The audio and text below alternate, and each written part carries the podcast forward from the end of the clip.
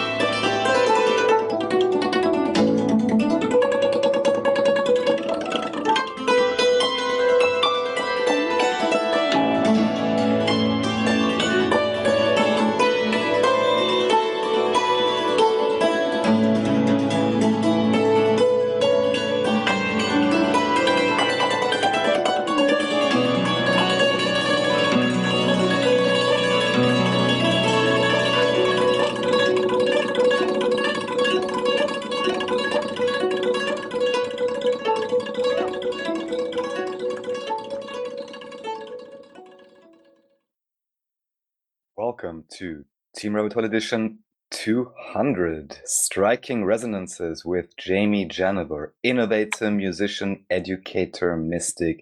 Whether he's connecting dots and going down the rabbit hole via the Resonance Project, raging his hammer dulcimer, or globe-trotting to sacred sites, this singularity knows how to find the others and enjoy the ride. Hammer time. Welcome, Jamie. Oh, thank you so much for having me. Terrible MC Hammer pun there. Uh, that is some seriously virtuoso shit. Um, I was hearing levels of I don't know why Frank Zappa, some of stuff like that coming through, and I've been listening to some Bela Fleck and the Flecktones.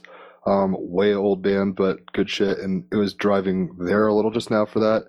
Um, and I want to get into all this stuff about your music, but bicentennial episode, cray cray, uh, 200 deep. Uh, thank you for coming on. It's rather a milestone for us personally, but you're also a get, as they say. I was like, holy shit, I'm going to get this guy on, and it worked. so I can't believe we're actually here. So, um, they, what we do on this podcast is to talk about uh, the numerological reduction of this episode 200 is two, and ironically, this would be the High Priestess card.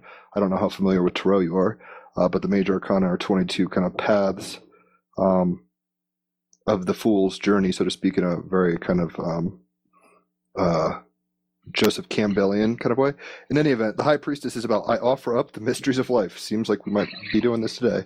Uh, this is about trusting your intuition, listening to your inner guides, understanding yourself better, listening to the music of the universe, and allowing creative ideas to germinate. Raphael, what card do you have?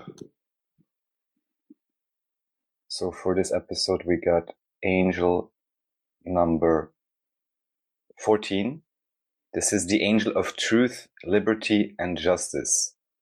This angel frees people who feel trapped or depressed, protects the innocent and those who do not know the truth. It is God the protector, and the affirmation is I choose to use my intuition and, and ingenuity to liberate myself. Here we go. So, so Jamie, between those two cards, uh, any resonances for you? Um, yeah, I, I, I liked what resonated with me was like the talking about the truth because part of the mission of uh, my mission is to try to correct some of the incorrect things that we were all taught in school when we were kids.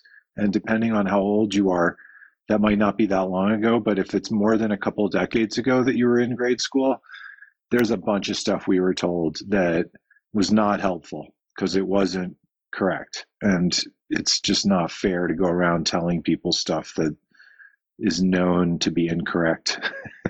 Well, definitely Uh, push certain paradigms for a materialistic worldview to maintain, if you want to put it that way. The empire were to maintain. So it's like, yo, think of it in these terms uh, and go about your business. But um, yeah, I'm 35. Raphael's a little younger.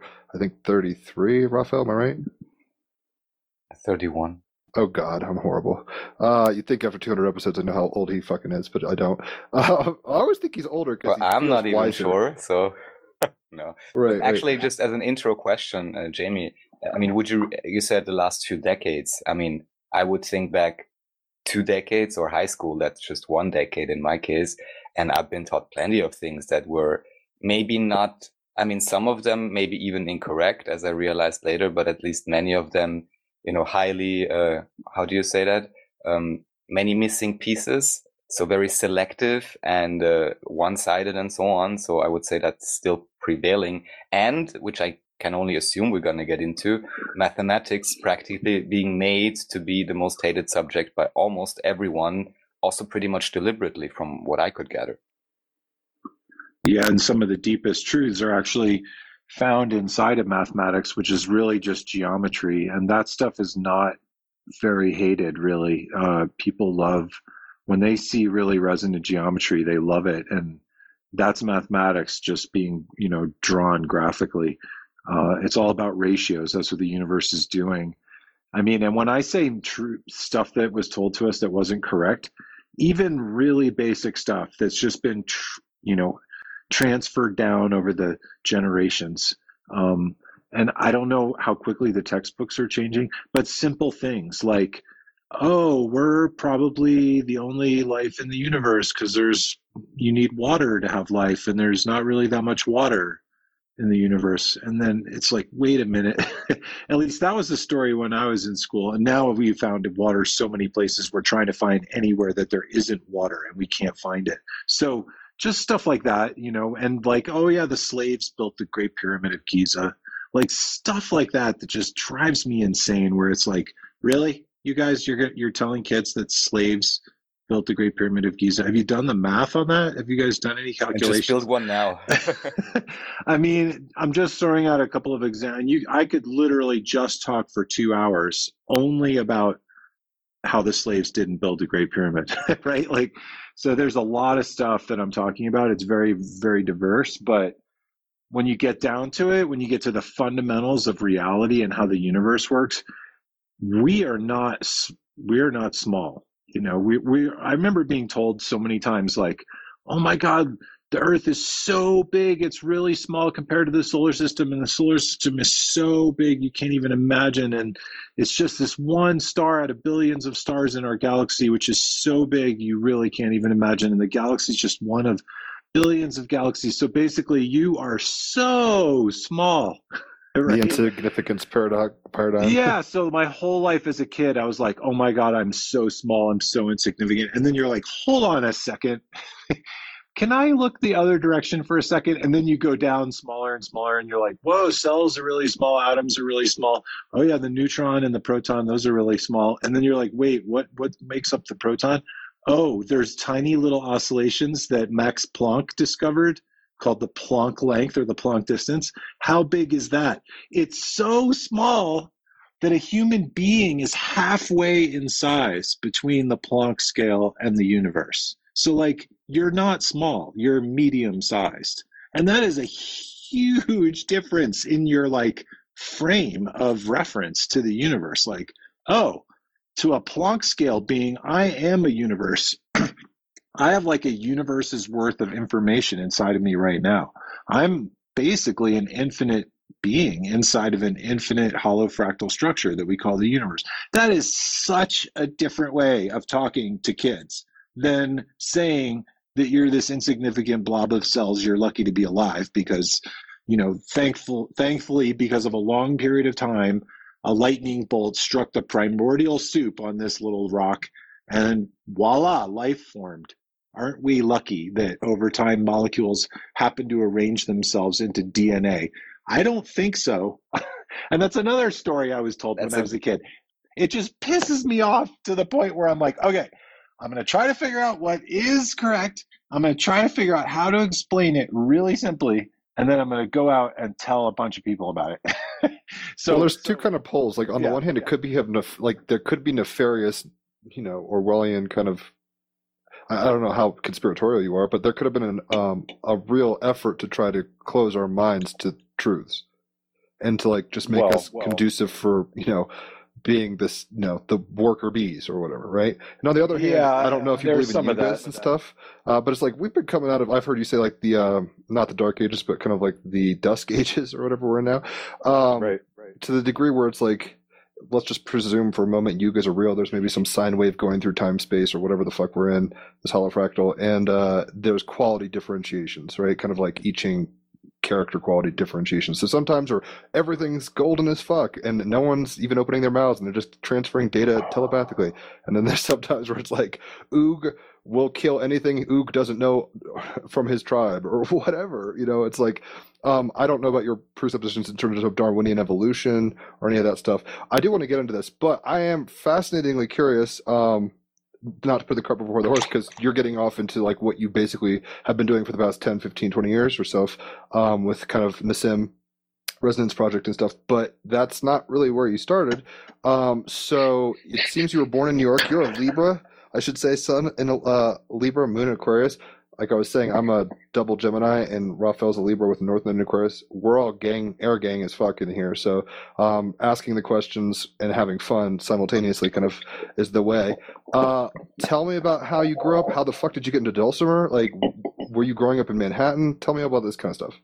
Well, yeah, I was in Manhattan until I was seven, and then my That's parents. ratchet. That's a big consciousness alterer. I mean, New York is a big deal, energetically. it was otherwise, it was it was great. Um, when I look back on it and I have perspective of like all the ways or places I could have grown up, I think it was really good for me in a couple of ways. The main ways would one was culturally, where every day when we went to go do anything, I was on the streets of New York, and so I was seeing in real time like every culture in the it's like world. Mos Eisley. It's just like the melting pot. Yeah, we'd go down the block where all the Jamaicans lived, and then we'd go to Chinatown, and then we'd go to Little Italy. And it was just like, oh, I see, there's a bunch of countries, and there's people from all those different countries here in this city. I was like, oh, that's how the world is. Not, oh, I'm in wherever I am and everything's the same. It's like, no, New York is like about as diverse as it gets on planet Earth.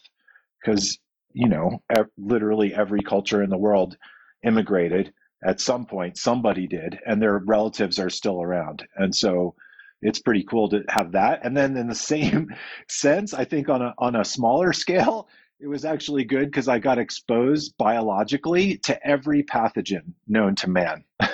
So It's the petri dish. yeah, when I was a kid, I literally remember crawling on my hands and knees in Grand Central Station, you know, which is really dirty, especially at the time that I was crawling on that floor. And I undoubtedly, because I was three, put my hands in my mouth. So I got chicken pox, I got measles, I got mumps, I got mono. Throughout my childhood, I had every childhood disease, and my immune system was like, check, next, right? So, like, now I don't get that sick. Like, my immune system's like, oh, yeah, I know all about all those things. I even went to Africa one time and I think I got malaria. So, like, I've I've had I've had some sicknesses, but like it was kind of good to be in New York. Like, oh yeah, you're being born on planet Earth right now. Here's a good example of what Earth is like, and it was just like deal with this. And so then by the time I moved to New Jersey, I was like, oh, I could just go run around on the street in the middle of the street and play kickball. This is awesome. so I kind of had best of both worlds. I got suburbia and city, and I'm grateful for that combo. Well, Central Park and FAO Schwarz, there's a lot of dank shit up in New York for kids. I, I think FAO Schwarz is gone now. It's like an Apple store or something. I'm not sure. I haven't been there in a while. Um, but uh, up to seven, like that's a big deal. That's like a, uh, you know skull shattering kind of situation. And it does sound like you did kind of inoculate yourself to uh, the world's diseases, uh, for better or worse. I mean, it made it so you could doubt it or not be sure if you have malaria. That's pretty dope. I'm wondering, just because you mentioned that, Jamie, do you know if you're vaccinated as a child or later on? Because it's a Oh disease- yeah. Oh, Yeah. of course. I, I was vaccinated. I'm old enough that I have that. You got that mark on your arm. I have that mark on my arm, right? Like I'm old school, so I got whatever they gave kids at those days, which was literally only probably like eight things instead of like but was forty like things that they do. Now. ultraviolets. I mean, to have a scar for that long, it's like they didn't, they weren't graceful about that shit. Oh no! like my mom's arm is just like, what the fuck? Ugh. Well, when I went to Africa, I got like shots for cholera and stuff like that, the kind that they have to do in your butt, and the needle's really thick. Oh my God, that was horrible. Like I don't, I don't recommend getting a cholera shot.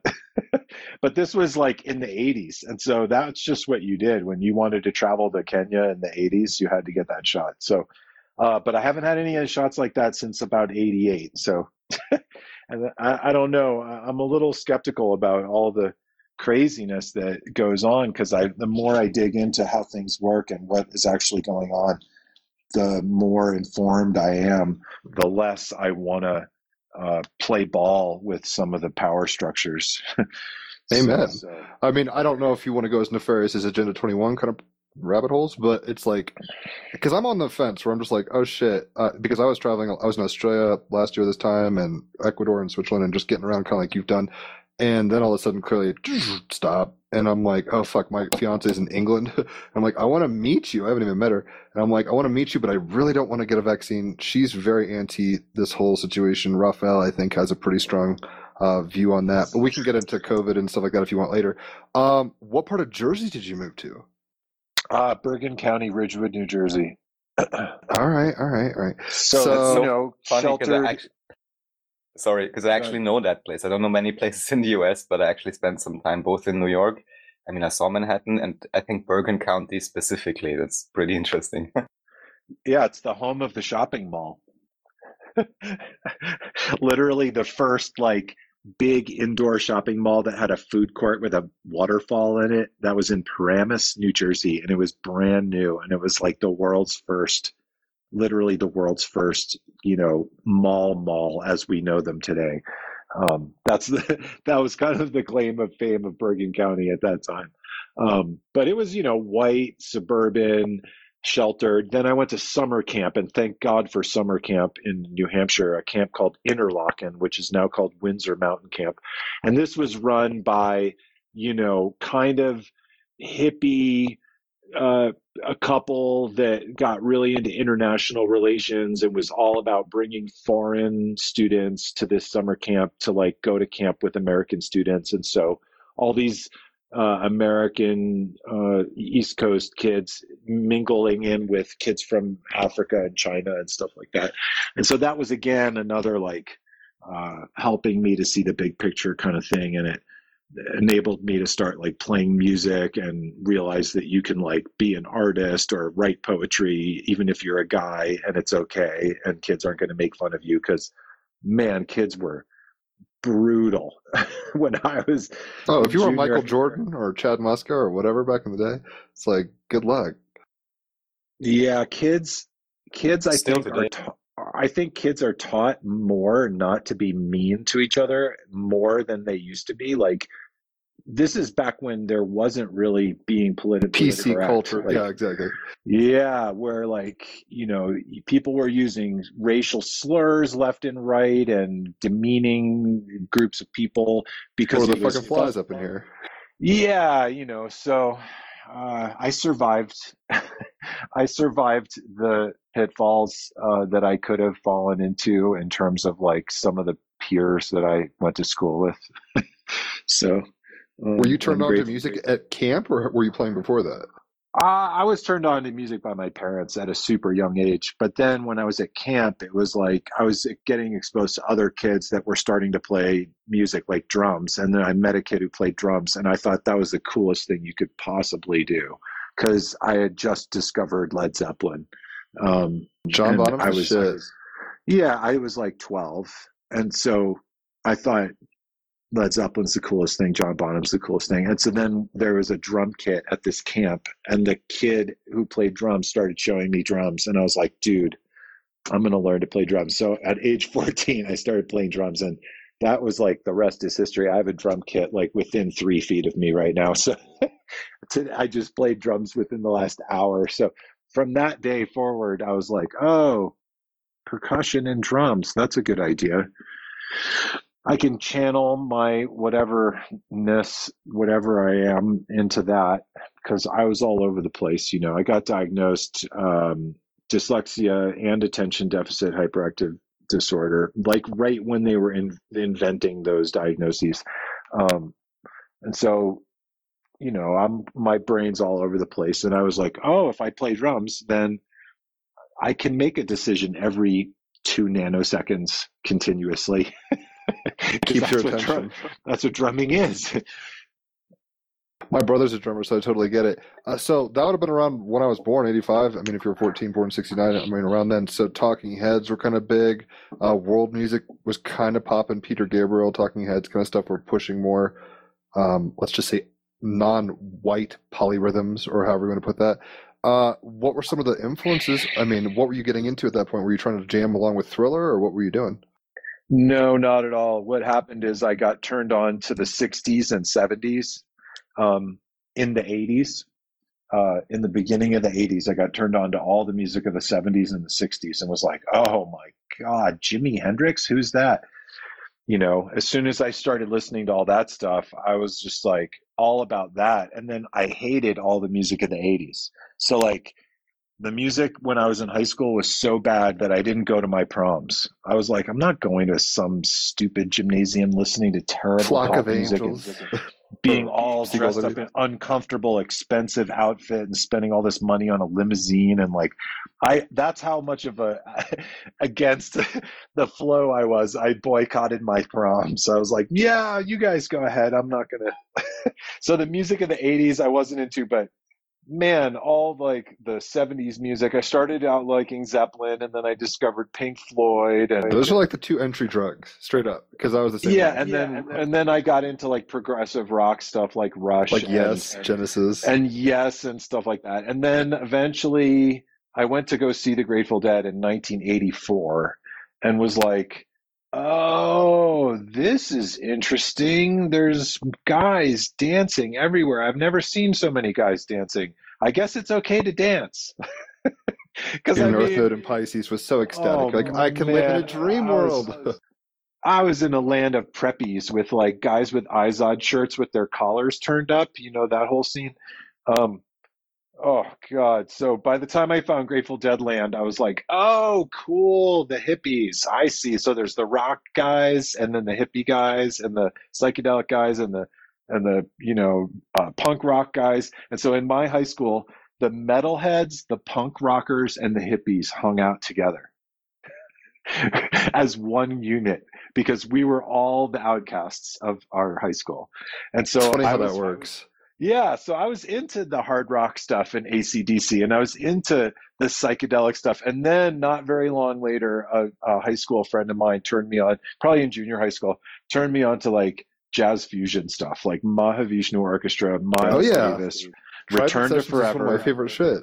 You're Yeah, talking my language. See, I, drummer- Keep going. Yeah, Sorry. I'm- I, as a drummer, I discovered all those fusion guys. Billy Cobham was is insane. Yeah, and I was like, oh, John Bonham's not as good as I thought. It's good considering how drunk he was, or whatever. well, well, and in the field of the style of music, I mean, when he pulled out those bass drum triplets on Good Times, Bad Times on Led Zeppelin One, that was Still fire. drumming. But still, then you get people like Billy Cobham and and Lenny White coming out, and you're like, oh, I see. Those guys were like, yeah, thanks, uh, hold my beer, and then they were like, let's do that except ten times faster and in nine, you know, and stuff like that. So I got really into the fusion thing, and then, oh my god, and then my parents and I were watching Monterey Pop Festival on television, and I had never seen Jimi Hendrix before, and he lit his guitar on fire. And I Everybody was, like, on acid at that, for the record. I know. I was like, Okay, holy yeah. mackerel, who's that? And then Otis Redding, and then on comes Ravi Shankar and Alla Rakha. And I'm like, Mom and Dad, what is going on here? what is that? tabla? yeah, who are these guys? They're like, that's sitar and tabla. And I'm like, what? And then they show the audience that famous clips of the audience watching Ravi Shankar because they too had never seen a sitar. And they were like, oh my God, forget like Jimi Hendrix and like Ravi Shankar is going next level. And so I was like, whoa, this is so cool. My parents are like, you like that? And I'm like, yeah. And they're like, oh, okay, here. And they lent me their Ravi Shankar record, and I played the hell out of that record over and over and over. And then one day, breakfast table, my dad's like reading the New York Times. Oh, look at that! Ravi Shankar's coming to Carnegie Hall, and I'm like, that's what I want for my birthday, right off the bat. was that lit? like- Did you go? they're like, what? And so my first concert was age nine, Ravi Shankar at Carnegie Hall. And I was fourth row center. Cause like my dad saw it the day they announced it because he reads the New York Times every morning and he just bought the tickets right away. And my mom and my brother fell asleep within five minutes and my dad and I were transfixed the whole time. And I'm like, what is that? And he's like, that's incense. I'm like, what? It's like, yeah, they burn that to make it smell good. And I'm like, wow, I've never seen that either.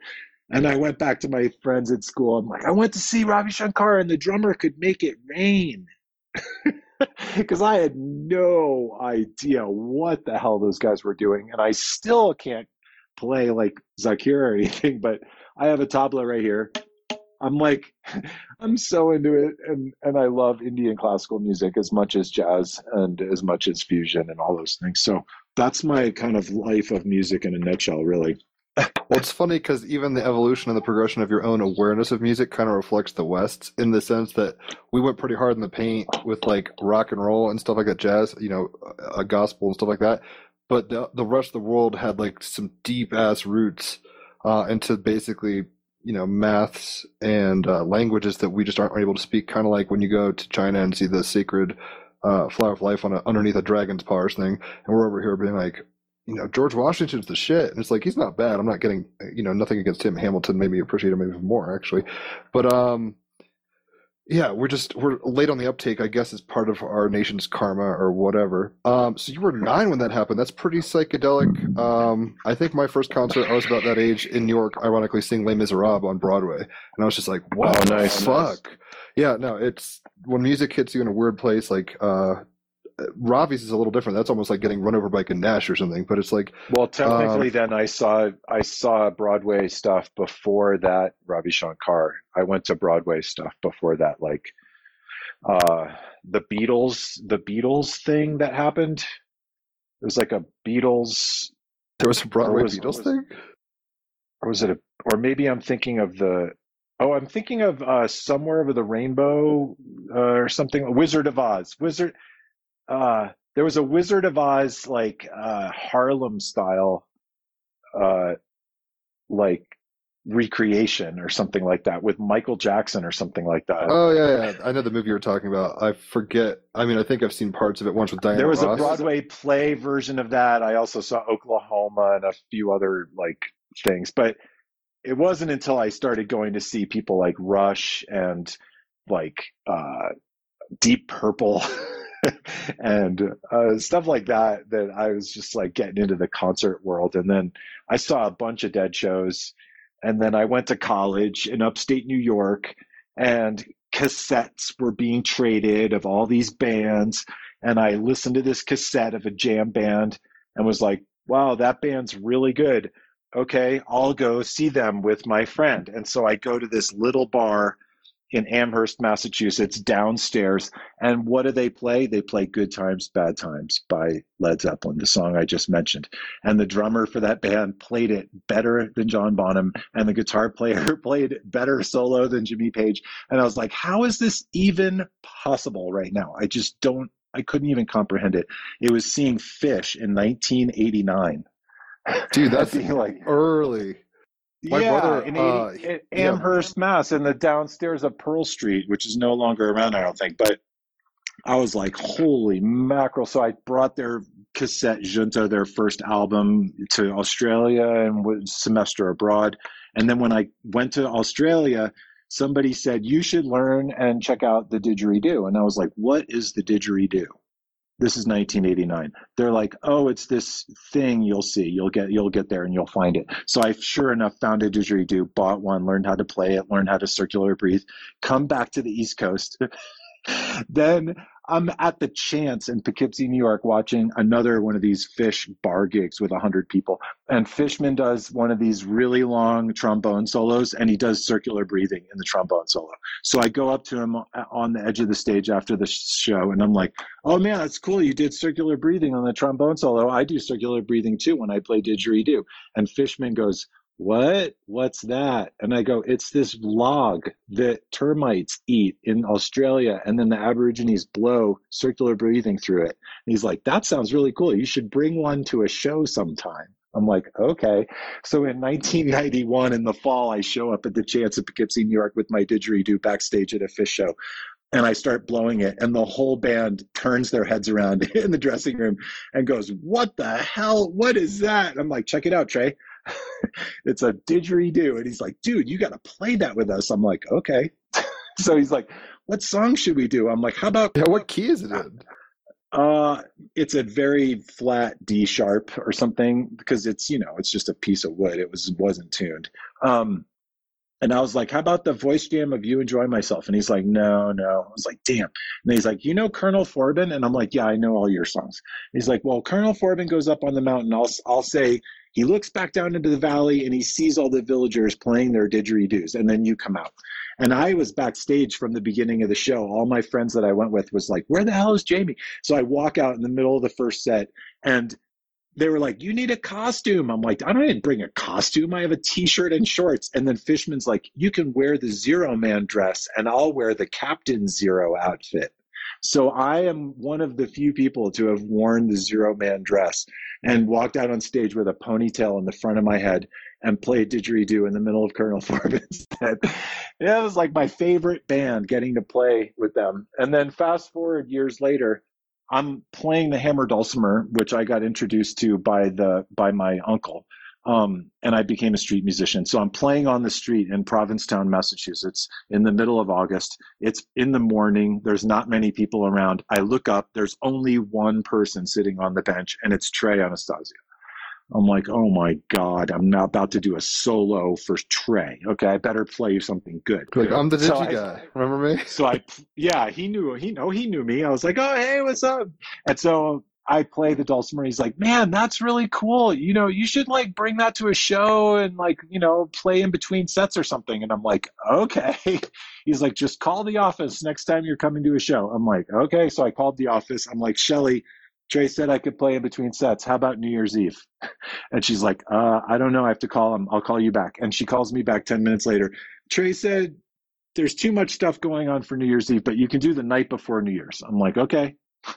so I end up playing for like half an hour in between sets at Springfield Symphony Hall in Springfield, Massachusetts, the biggest Phish show ever to that date, which was 2,600 people.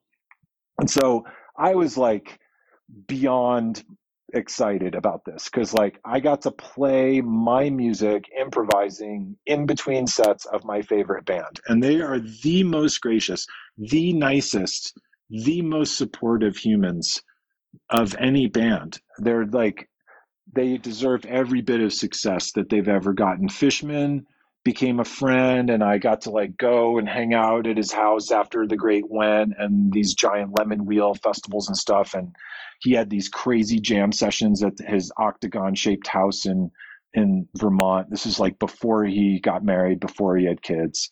Um, I got to be in the Everyone Orchestra on a tour where Fishman was the drummer one time. So like I've been very fortunate to like get to interact with and play with my musical heroes. I even got to conduct the Everyone Orchestra at the Great American Music Hall with Bob Weir in the band. So like I've had some moments. I got to play with Bela Fleck as a duet Oh, see, on the that's crazy. On was the, just st- on the stage at the Telluride Bluegrass Festival in front of like nine thousand people. So I I've I'm very very grateful to have been in the right place at the right time and met people that were like really doing incredible stuff and get to like interact with them and and be a part of a growing you know musical community surrounding all these styles Well, just glancing at your chart, you have Sun in 10th house, which is Capricorn, but you're a Libra. So it's like high level of achievement relationships, not off the radar for you. Like rubbing shoulders Really? with celebrities. Not a, that's not, you know, that's on your cards. Let's put it that way. And your Jupiter's there, Really? your Mercury's there. Yeah, dude. Like, so it doesn't surprise me. You're very social, personable. Um, I, it's funny that you mentioned Phish because this past week I've been listening to a bunch of their albums. I used to be into them a lot more when I was in high school. Then I kind of fell off and got more into disco biscuits and shit like that, and then got into a lot of other stuff. But um, my brother wrote Fishman once uh, a letter, and my brother's a drummer, like I was saying, and Fishman wrote him back like a like on a postcard, going in circles on the postcard, trying to fill up all this room about a drum lesson or something. It was crazy. I mean, it's like you don't think people like that would do that. Um, but very, like you were saying, very considerate. Uh, I think Trey's a Libra, so it doesn't surprise me that y'all's paths kept crossing at some level. I mean, I'm projecting my astrology know-how into what little Phish jargon I get, but like straight up today, I was just listening to. Um, I, I mean, I'm not kidding. I'm doing um, Japanese on uh, Duolingo, and for like 160 days, I've been in first place, and I'm just like crushing that shit. And uh, so for the past week or so, I've been like, well, what am I going to listen to while I do this shit? Because it takes like a long time to do all these points on Duolingo. Like, oh, it's been a fucking forever. I'll listen to. I think I started with uh, Story of Ghosts or something, which was like kind of what I was into more that vibe. And then I was like, oh yeah, Junta. Oh yeah. Uh, just going through it all, and it's like this shit is crazy. So it's funny as fuck and synchronistic as fuck that you're mentioning this to me now because it's like that hasn't been in my consciousness for 10 or 15 years.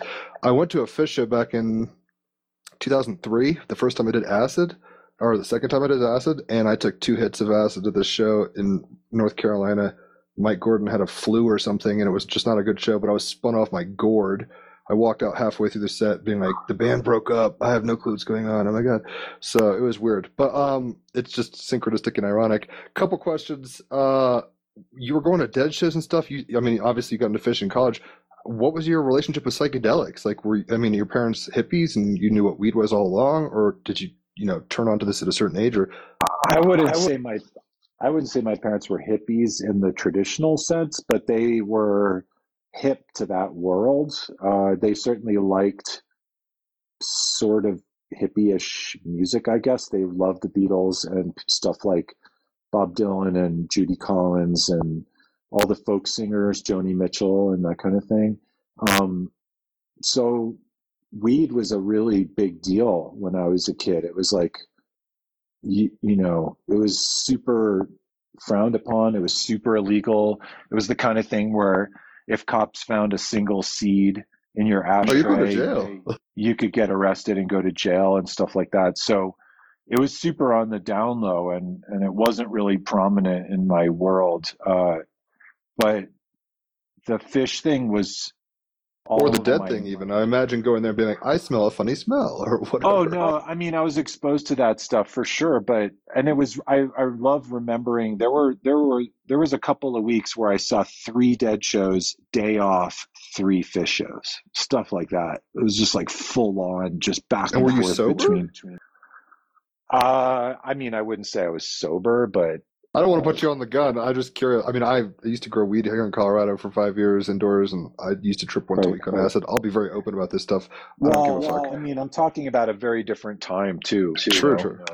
uh, and it was like all Phish for the 90s i saw every Phish new year's show in the 90s and then again i was in the right place at the right time where after playing street music um, all over the country, driving all over the place, back and forth, East Coast, West Coast, um, I had friends in Boulder, Colorado, and so I visited them and I played street music on the Pearl Street Mall and was like, "Oh, this place is really cool."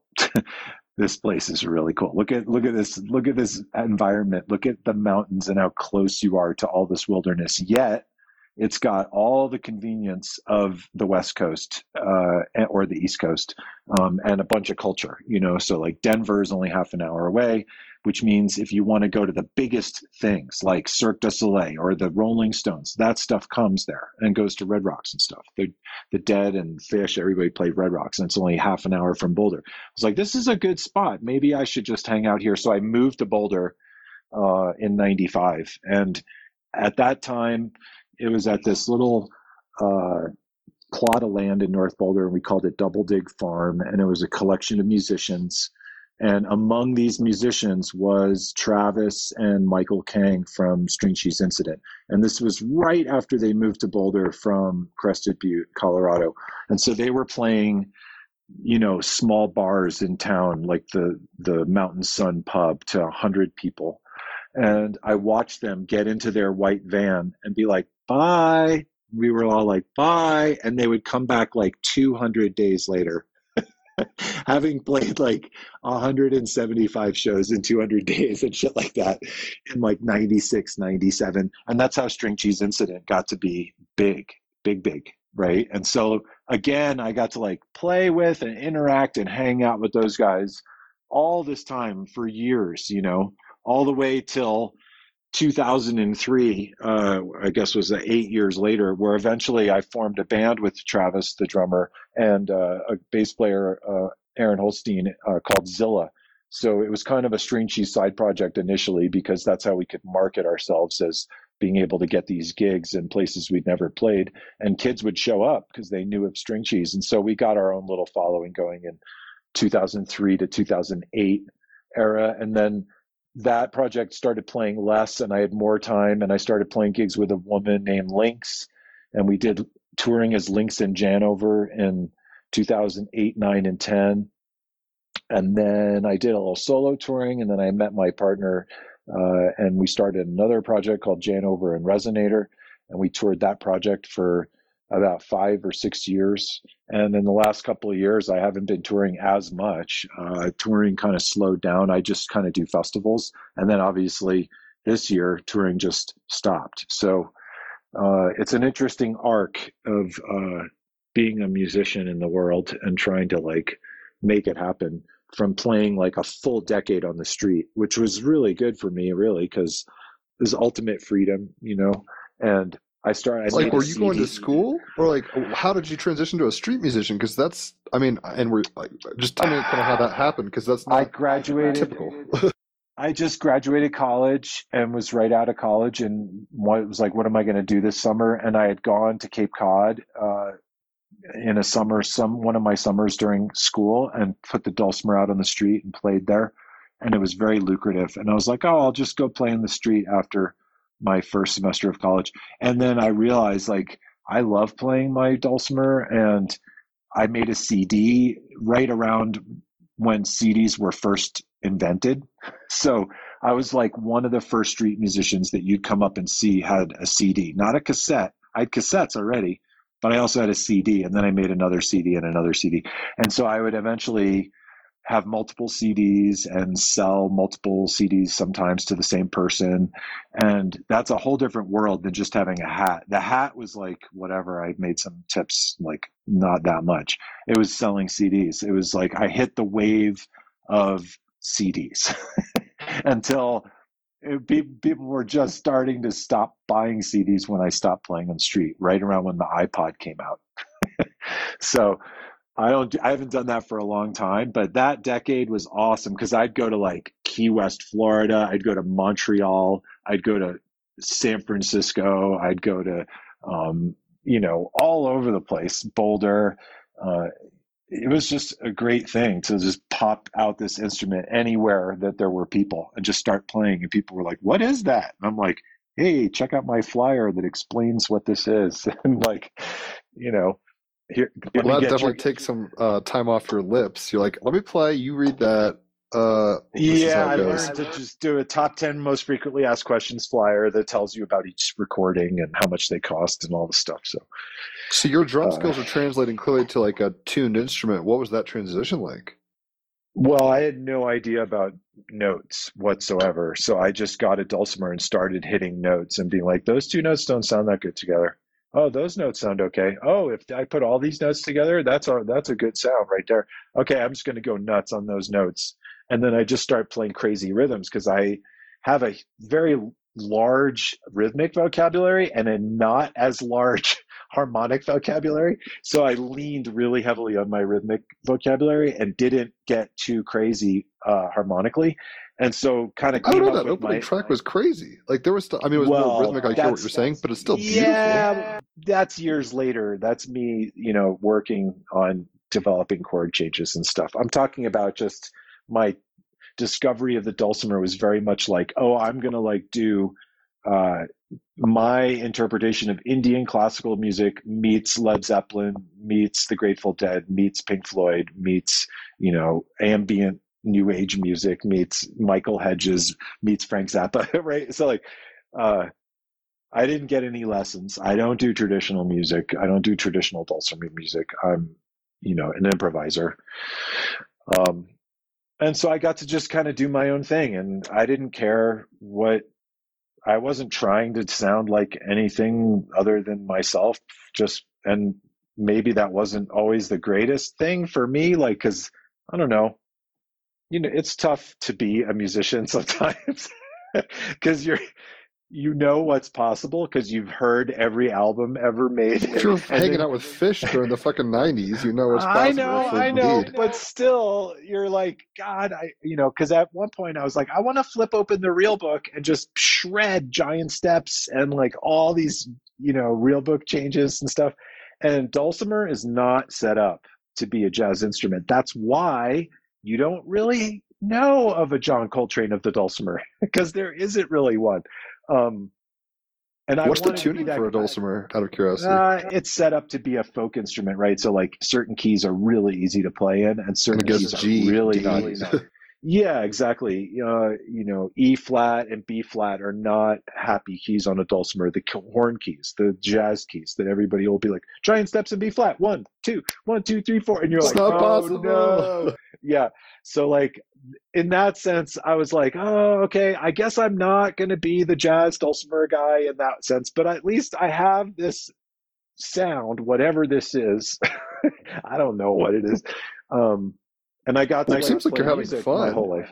Oh, exactly. I got to play music. I somehow managed to make a living as a musician for decades, which is not simple. It involves a lot of schlepping, a lot of moving gear, and a lot of traveling, and a lot of flying. And I've played so many festivals all over the world. And as fun as that is, anything done a million times, it gets to be That's a grind. challenge. Well, yeah, especially the airports, and you know how it is flying everywhere. It's just like jet lag and all the things. I mean, I'm not actually complaining. I'm just saying that In was retrospect, process. yeah. It was a process. to, like- take a while. yeah. I so mean, wait, I'm how did you go from Cape Cod to like Japan and other places? Like, how did you get on the festival scene? Like, were you just like, oh, this is where I want to live, where the freaks are, and everyone's pushing limits Well, that was, like, consciously and stuff? I did 10 years of moving around. Then I went to Boulder. Then I played in bars and did local gigs in Boulder for like years until Zilla formed. Actually, before Zilla was a band called Zuvuya, also with Travis and a guitar player, Xander Green. And so we started doing ski tours where it was the winter and we were like, let's get gigs in ski towns and get free lift tickets. So we did a bunch of that where we would go to Montana, Idaho, New Mexico, Arizona, and, and places like that, Utah, especially Utah. And we'd play all these little bars and then get lift tickets from friends or we'd play at the mountain or something like that. Hashtag ground score. That band imploded uh, on a personal slash musical level, and we replaced uh, a tour that was booked for Zuvuya with a new project that we named Zilla, and that was in 2003. And so Zilla started touring and gaining a following, we made some records, and then uh, there were some connections with String Cheese being booked. I think uh, after they did Fuji Rock Festival or something. So we were booked by Madison House, the same people that booked String Cheese. So our booking agent got in touch with those Japanese promoters and said, "What about a Zilla side, uh, Zilla and String Cheese side project coming to Japan?" And they said, "Okay." So Zilla did two Japan tours. We did two Alaska tours, uh, and then we and nowhere else out of the continental U.S. Um, but those were really fun tours. I mean, it was the most surreal thing of all time. Japan is alien as fuck. Well, we got to the airport to fly to Japan and found out our flight was canceled. And so they booked us on a flight the next morning. So we had to get in touch with the promoters and be like, sorry, we're not going to get there the day before the gig. We're going to get there the day of the gig. Jet lag like, fun. Uh, okay. So then we land in Narita, and then you have to take that train from the airport into Tokyo, which is a pretty long train. Then you get out of that train, and then we had to get onto the subway, and it was rush hour. And you know rush hour, right? In Tokyo, Human Where- sardine where- right situation. where they have they have those guys that literally push the people into the car to see how many people they could get in there. Now, Travis and myself especially are pretty tall, even for an American. And in Japan, we were really tall, and we were all carrying all this gear, like huge suitcases. And we would come down to the train platform, and the sea would part, and everybody was incredibly gracious and polite. And was like, "Oh, foreigners with suitcases, you should get on this train." So we got on the in a band called Zilla, I might add, in Japan. Was I there know. any like cultural we jump out of weirdness? this. We jump out of the subway. There's the promoter with a van. We pile in. They bring us to this place, and they're like, "Okay, we're gonna bring the gear up for you. You guys just get on this escalator." And we're like, "Get on an escalator? Okay." And we get on an escalator, and then there's another escalator and another escalator, and it's like a series of hundreds of feet of escalators inside of a mountain. And we come out at the top of this mountain where there's this big tower, and there's hundreds of kids sitting there waiting for us because we get there when the show is already supposed to have started. So they watch us set up and do our sound check, which takes forever. And then we play for literally 20 minutes and we have to stop. but the second we started playing, those kids were just hands in the air and screaming and everything. And I was like, I can't believe my life that I just got off a plane in Tokyo and there's kids here who knew that they should come see us play. So that was another highlight of my musical career, no doubt, is playing for the Japanese kids because they are the most ravenous music fans of any people I've ever seen. I lived in Honolulu for two years, uh, back in like 2010, 11.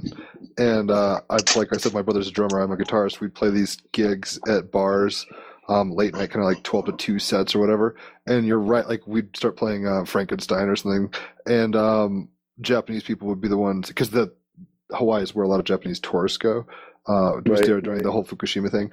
Um, they are crazy. Like, uh, it's because their culture's so subdued that they have like this. I mean, I don't know what Carl Jung would say, but they have a part of them that just doesn't get out that much. So when it like gets out to play, it's like full on like carnival mode. Yeah, no doubt. It's definitely So, true. um, I guess I'm kind of curious about a bunch of other things, but maybe right now would be a good time to do a quick music break. Uh, if you got to pee or get some tea or anything like that, do it. I'm not sure what we're gonna hear. I think Raphael's picking it, um, but we'll be back in a second, I believe. All right. All right, enjoy. Welcome back. Striking resonances, indeed. That was a dope little track. It reminded me a lot of this. Um, uh, Android Jones uh, did something that was like in 360 vision or something in the past few years. I think it's called Samskara or something. Oh yeah. Uh, there's a track that outros with that thing that sounded a lot like the chanting in that. Very, uh, very cool rhythms. And this was Ravi Shankar, right? It's a long hike today, we find. Well, I don't you think it was. I don't know. It's That doesn't telling you. sound like. Doesn't sound. It was. Well, at least that's what the title says. We went to But, well, Oh wow, cool. Yeah, there's not a ton of vocal music with Ravi Shankar. Usually, Yeah. Ravi is uh, instrumental most of the time. Sorry. That's what's up. So, um, I'll just say one or two things that kind of popped in my head. I'm glad that you kind of brought the didgeridoo back from Australia. Like I said, I just was over there last year, this time for three months uh, in Gold Coast in Brisbane. And I went to what they call a doof, uh, is like a rave, doof, doof, doof.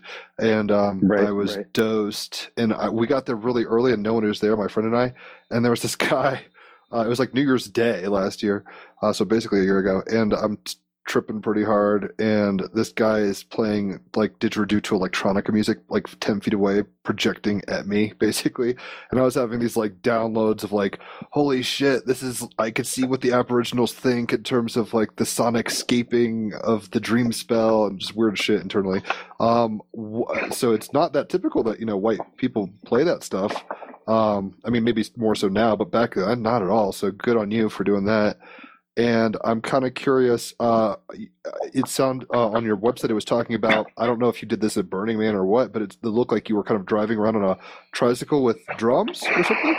Can you explain Yeah, what that's- that is? that's that was the next evolution. Um, uh, I guess fast forward to 1999, and I had heard actually 1996. I was in Cape Cod and playing on the street, and I'm living in a little cabin in Truro, Massachusetts. And my good friend Jake was like, "I'm not going to be around for Labor Day." I'm like, "What? Labor Day is the biggest weekend. There's these parties, so many people." He's like, "Yeah, I'm going to go to Nevada Desert to Burning Man." I'm like, "What?" So he goes to Burning Man. He comes back with all these photos, and I go, "No way! I'm going to have to go to that someday." It's like And Salvador Dali meets steampunk, basically. yeah, and then in 1999, a friend of mine in in Oregon was like, "Oh, we're going to Burning Man. If you want to go, you can camp with us." I'm like, "Okay, I'm gonna go." So I show up at Burning Man and I, I at this camp with with a bunch of crew that all turned out to be like lifelong friends since then. And the rest was history. I have not missed a Burning Man since 1999. I did 20 in a row.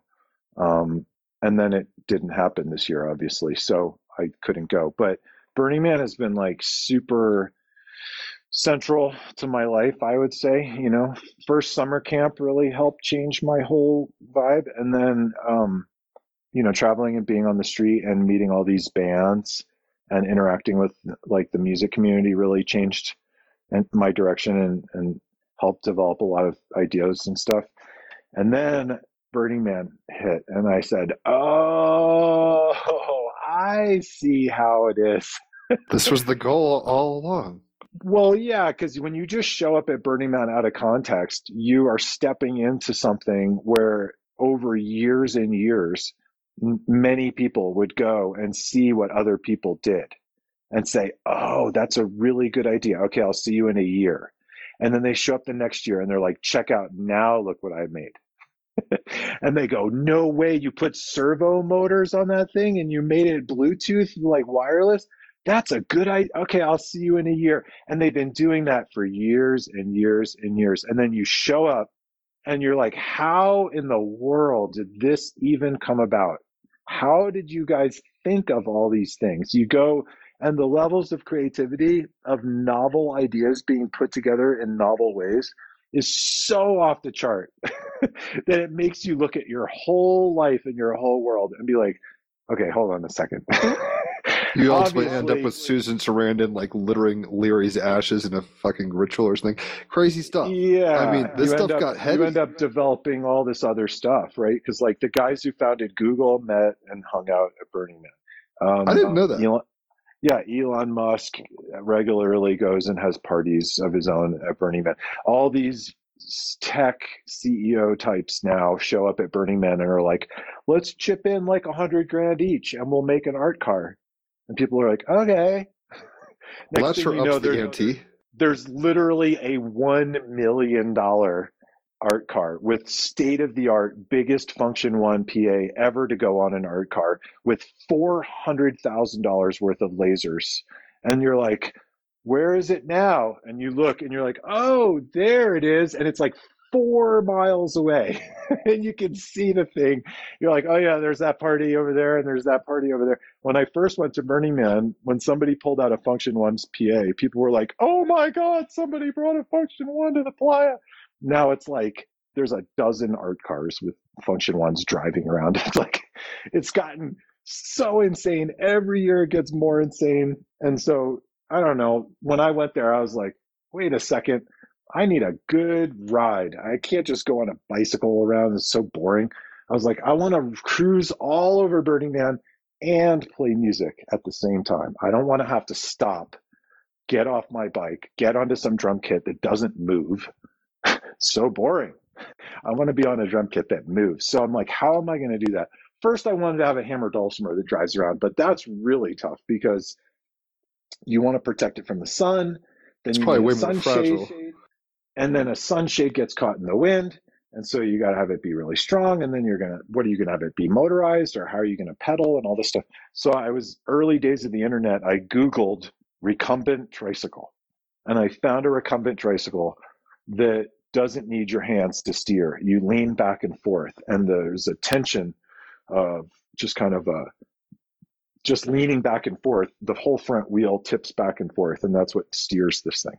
So I put bungee cords between the seat and the frame so that it won't flop over. Because you have these handles that you would hold right for leverage so that you could lean back and forth and steer this thing.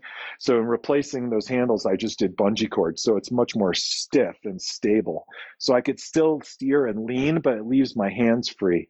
So i mounted this little custom made miniature drum kit that was inspired by the indian percussionist Trilok Gurtu who you may know from playing with John McLaughlin Trio and Oregon and a bunch of other stuff. If you're not familiar with Tree Like too, I can't uh, recommend him enough. So, little tiny rototom kick drums, little tiny snare drums, six inch hi hats, little tiny bongos for toms, little tiny splash cymbals for cymbals. And I mount this thing on the front of the recumbent trike, and then I pull a trailer, a bike trailer with a battery amplifier, because the kick drums don't sound like kick drums unless you put a pickup onto the head of this little rototom and EQ out all the high end, boost the bass, crank the volume, and then with a very slight tap, you have a very loud kick drum. And so then I can ride around and play drums and collaborate and have people in the back playing bass or singing or drive up on a jam or drive up on a DJ and play. And so I've been doing that for two decades and I have not changed the rig very much at all. It's stayed the same. Like I just honed in really hard on this instrument. It's basically an instrument. The arrangement of the drums is very specific. So it's muscle memory. And I can just jump onto this thing and like not hit people and still steer and play. Um, and then, The years later- percussive chitty chitty bang bang of the playa. Yeah, then I came across a guy probably in like my third year there, maybe 2002. Um, this guy, Bob Hoffman, and he had a rig that was a car, an art car with a platform built over the car. So the steering wheel just stuck out of this platform. And then there are these pipes that stuck up and these wires running along the pipes. And when you hit the wire, giant fireballs were coming out of the top of these pipes. Was like, what the hell? I wrote up on the guy. I'm like, what is this? And he's like, oh yeah, pyrocussion. Pyrocussion? You've got to be kidding me. I was like, this is the best thing I've ever seen. I was like, can I try it? And he's like, oh God, because you can imagine how many people come up to him and say, can I try it? But then he let me try it, and I was very musical. You know, I treat it as a musical instrument. Not, I'm going to bash this thing and see how big a piece of fire I can get coming out of this thing. And then he's like, wow, you sound really good. You're, you sound better than most people trying this thing. He's like, hey, we have this ceremony where we're supposed to drive in circles around this giant thing before they burn it. You want to come play and be the musician for this? I'm like, sure. So then I'm like riding around all over the playa, making giant fireballs with drums. And then I'm like, man, I got to buy one of these. Can I commission you to build me instruments? And so over the years, I bought several instruments from this guy and I mounted a pyrocussion instrument onto the front of the tricycle. So I can hit a wire that moves a valve that releases propane under pressure. And then uh, you have like a, a pilot wick going all the time. So when you hit this thing, you can be like, and make, you know, an envelope of sound, uh, including the high end sound of the of the propane, as well as small explosion to large explosion, depending on how much propane you let out and how hard you hit it and how fast it ignites. And so it's got quite a lot of uh, variety of sound, in addition to a full envelope of light from not very bright to really bright, and from not very warm to really hot. So when you're standing next to this thing, it's super engaging because you're getting your senses hit like your skin feels it your eyes see it the low end is there the high end is there. And that's just one instrument one sound of my full drum kit worth of sounds. And so that's been another just like absolute joy is just riding around burning man and, and seeing all the art that people make and interacting with people on a fire drum tricycle Well, you do have what's called a stellium, three or more planets in a sign. You have many planets in Libra, and most of them are in ninth house, which is Sagittarius, which is fire, is the highest fire. So the fact that you're Really? like traveling, yeah. So the fact that you're traveling a shit ton, Jupiter's in ninth house, um, Libra. I mean, I could explain this to you some other time, but um, all this travel, it's like in your code. Like it's you're going to be traveling the world. You have to. In fact, like you you that's how you process reality in a way through experiences that interesting. are exotic. Yeah, and That's then what the fact happened that to me you know for sure. fire, it's like oh shit, look, he's banging around on the fire, and it's not just like, I mean, it's kind of freak showy in a sense, but it seems like you're very uh, friendly and engaging. It's not like a kind of like standoffish thing, if that makes sense at all. Um, it seems like you're actually a part. I'm seen is a strong word, but it's like you're involving yourself with the organic reality that is the festival. I only went to my first festival last September. Ironically, I've been to one Phish show back in 2003 and one festival up in Orcas Island. Um, uh, basically, Imagine. Um, yeah, yeah, yeah. That was my first festival last year. I was a volunteer. really sweet. Uh, It's it's really very small. Uh, yeah, and we had um, there's a Freemason who's a DJ who did a midnight set on headphones, and I was all spun on liquid for the first time, and I was like, "What the fuck?" But there was like nobody there. It was really bizarre. Anyway, um, so I'm not like big on festival scenes. So I'm not against it personally, but just I get overwhelmed kind of with the psychic energy of that kind of level of stuff. Um, to put Yeah, it that was a bluntly, uh, yeah. Tell me kind of how the progression of Burning. I mean, it seems like you kind of plugged in and grew with Burning Man as not vicariously, but it's like it seems as much a part of your personage. Just looking at you, I mean, from what not to judge you or anything, just looking at you, I'm like, oh, this is a burner. I could tell, and it seems like you Oh, no have doubt. been going for 20 years. So, like, what's that process psychologically, sociologically been like? Well, Um, go for it. festival culture hit me all at once kind of in 99 because i had been i had been to a couple festivals here and there uh, before that um, but i showed up in colorado i went to telluride bluegrass festival and it's perhaps the most spectacular place you could have a festival i don't know if you're familiar with telluride colorado but I haven't start been there, but it looks like the Alps. just start googling telluride uh, any telluride festival and you'll see the location of that stage um, and so that's where i first saw string cheese actually. It was the very first set of the thursday morning at 10 o'clock in the morning. Hardly anybody there. I was in the front row and out comes string cheese incident as a four piece um, and i was like oh these guys are cool. And my friend dave watts from the band the motet that i moved into this house with um, in boulder knew the drummer Travis and introduced me. Uh, that was June of '94, and so then uh, I started going to festivals and hit up Burning Man and started going to High Sierra Music Festival um, with String Cheese, driving out there with Travis and sitting in with String Cheese on percussion. And then I started getting gigs at High Sierra, and I would bring my drum trike to High Sierra starting in 99 after I made it at Burning Man, or starting in 2000. I did like 14 High Sierras in a row. I did 14 Oregon Country Fairs in a row. I did 20 Burning Mans in a row. I did so many other jam band style uh, festivals, the Symbiosis gatherings, the Lightning in the Bottles, stuff So like is it the Then I- music scene or is it like the workshops that's drawing you there or both? Oh, it's the whole it's the whole festival scene. It's like the culture of the festival. That's where you have time to hang out. If you go to a show, you're In- probably in and out in a operation. bar. You're probably in some place really loud where communicating involves yelling back and forth. And then after the show, maybe there's somebody who wants to go to a house party or drink or something like that. And it's not the same as waking up in the morning, going to get your coffee, seeing somebody else who's also just getting their coffee that you don't know and getting into a conversation and then taking your time and being like, oh, I guess we'll go get breakfast. And it's just a whole, it's like you're living there. It's like, it's like you're home for a while and you're with like such a diverse crowd and there's such diverse offerings that you can like play the festival in whatever way you want. You can party all night and never sleep or you can be like i'm going to go to bed early and then get up early and go to the yoga class and then you know do a satsang and like do yogas all day you know it's like so it's a very diverse scene really and the festivals just kept getting better and better because people started to figure out oh this doesn't just need to be strobe lights and alcohol we want it to be workshops and art and different kind of activities that are spread out 24 hours, not just in the nighttime party time. So, and like The evolving consciousness, it seems.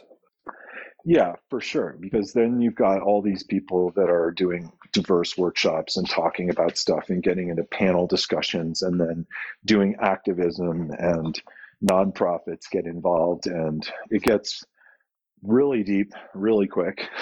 um, Well, So I it's like New Age paradigm, like utopianism. I mean, to me, it's very much I- like finding the others, like for real, real. Not just being like, oh, that guy was cool at that show. See you next tour, or whatever. Which is fine in and of itself, I'm sure. But like, this seems like you're Well, saying more well- kind of like sustainable, possibly.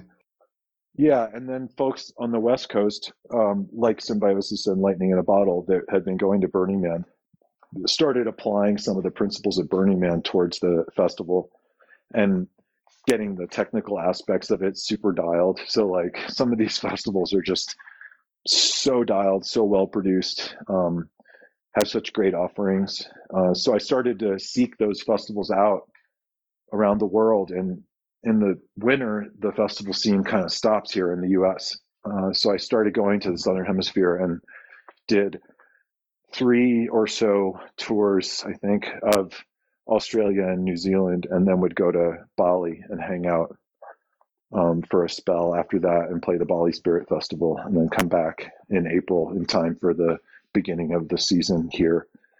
So I was doing that for several years as well, and played at Boom Festival in Portugal, Envision Festival in Costa Rica, Rainbow Serpent Festival in Australia, Luminate Festival in New Zealand, the Great Convergence in Egypt. It's been I got to Getting play, it done, Jamie. Getting it I done. got I got to I got to play a gig across the street from the Great Pyramid of Giza on December twenty first, twenty twelve. Okay, so that's. I I want was to like, get to that. another But before, because I you were talking it about now. 2012 before 2012. I mean, I don't know how into McKenna you are and stuff like that, because these circles kind of all overlap. Um, psychedelics, you know, kind of new age thinking, and McKenna types, Alan Watts types.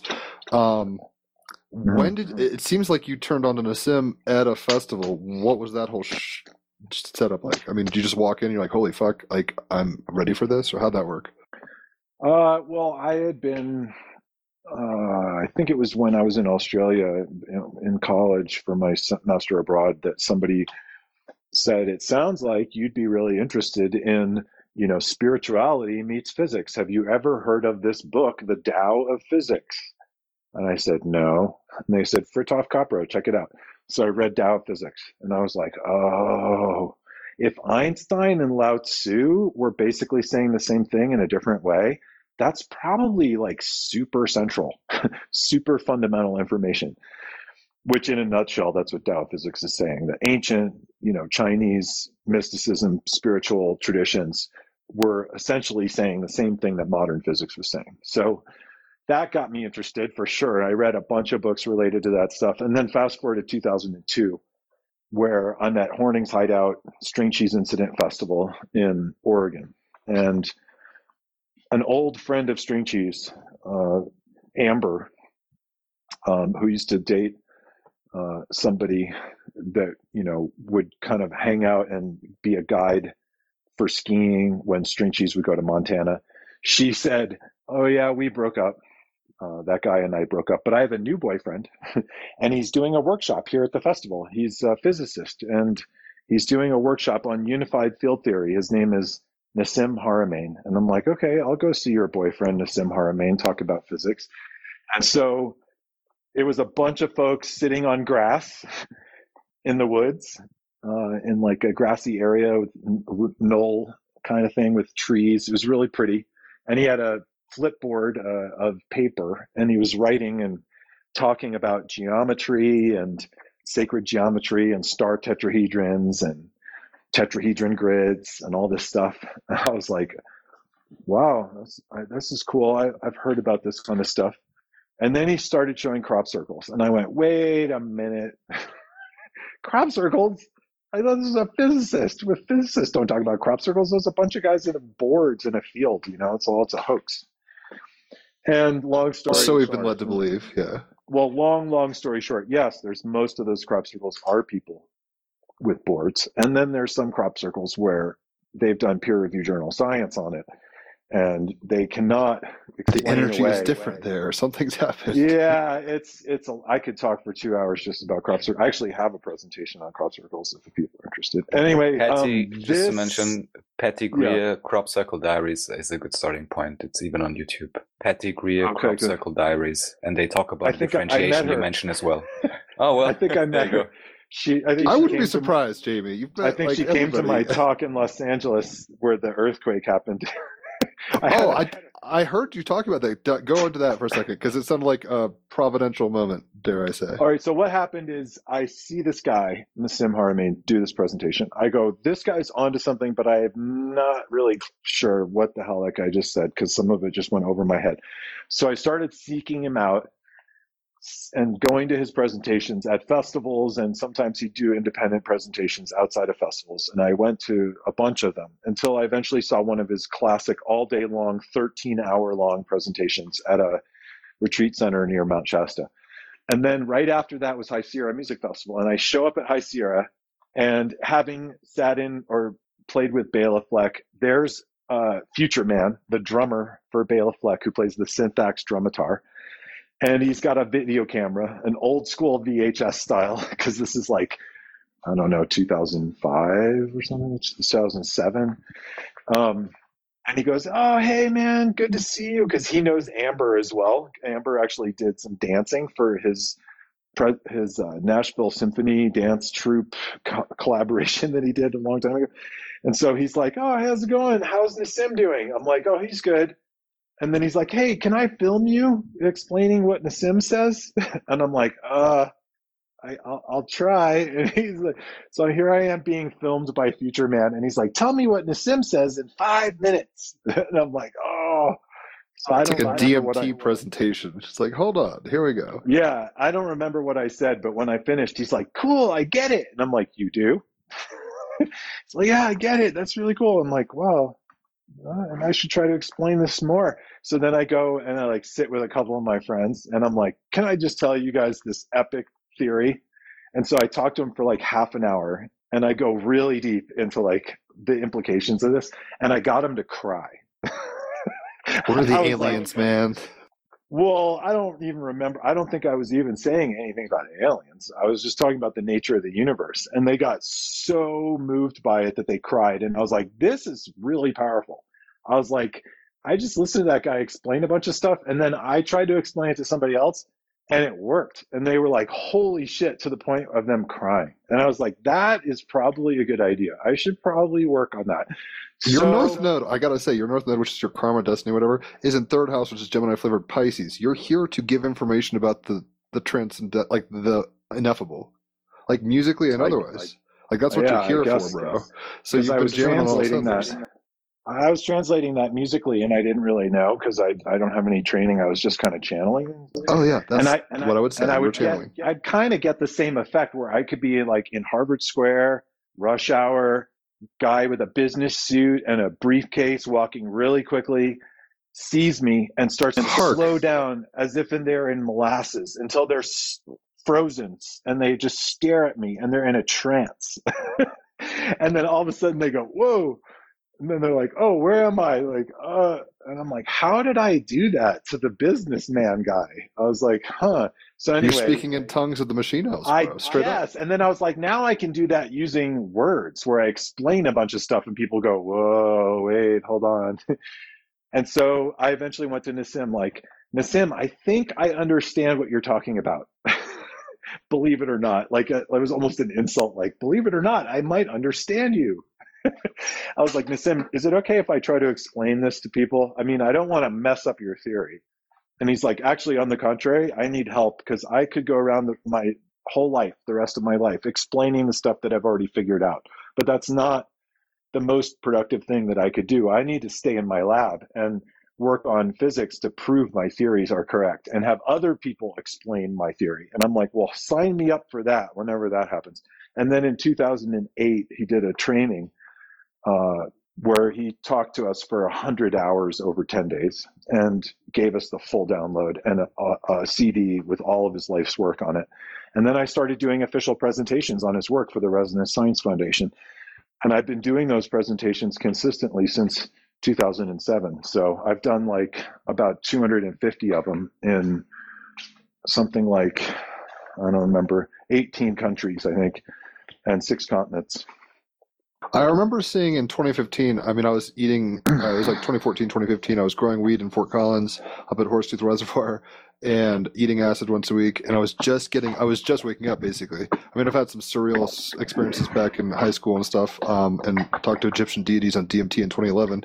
But basically, I hadn't dipped my foot into certain rabbit holes, and all of a sudden, I was like, "Oh shit, McKenna! Oh shit, Alan Watts! Oh shit!"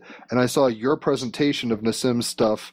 Um, I don't think I was spun at the time, but it was like one of those things where I was just like, this makes total sense. But it was also the time when I was just turning on to astrology, tarot, Jung, um, fucking Crowley, every kind of every level of magic and everything, right? So I kind of was like, all right, this is dope, but I'll, I'll pick this up later. And I haven't looked at it as much intensely since then. And I've been watching your um, presentations from around that era or more, you know, those years and uh, it's some seriously important shit. But I'm kind of curious. Uh, before, I mean, I don't know how much. I kind of wanted to want to get you on at some other point to like give a good spiel on this stuff. But I'm curious, what was your ontological presuppositions before this? I mean, were you like, we're in a hologram, I know it, or like, how did you feel about reality um, before he started kind of plugging in data that um, maybe verified inclinations, if you know what I mean? Well, I, you know, I think like most people that go deep into the inner realms, you can sense that there's some serious levels that are deeper than our normal waking reality.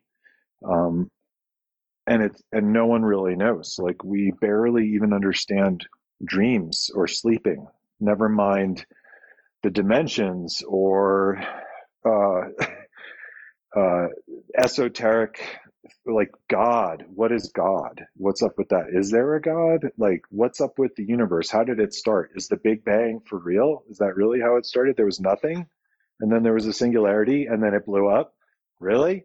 Is that seriously? That's what you guys are telling us as me kids? just maybe to get into one thing in, explicitly, is it Nassim? Because I believe, just as you mentioned this, that this is flashing in front of my head. You know, when someone researches this, these are the obvious questions. You know, where's the beginning? Where is the end?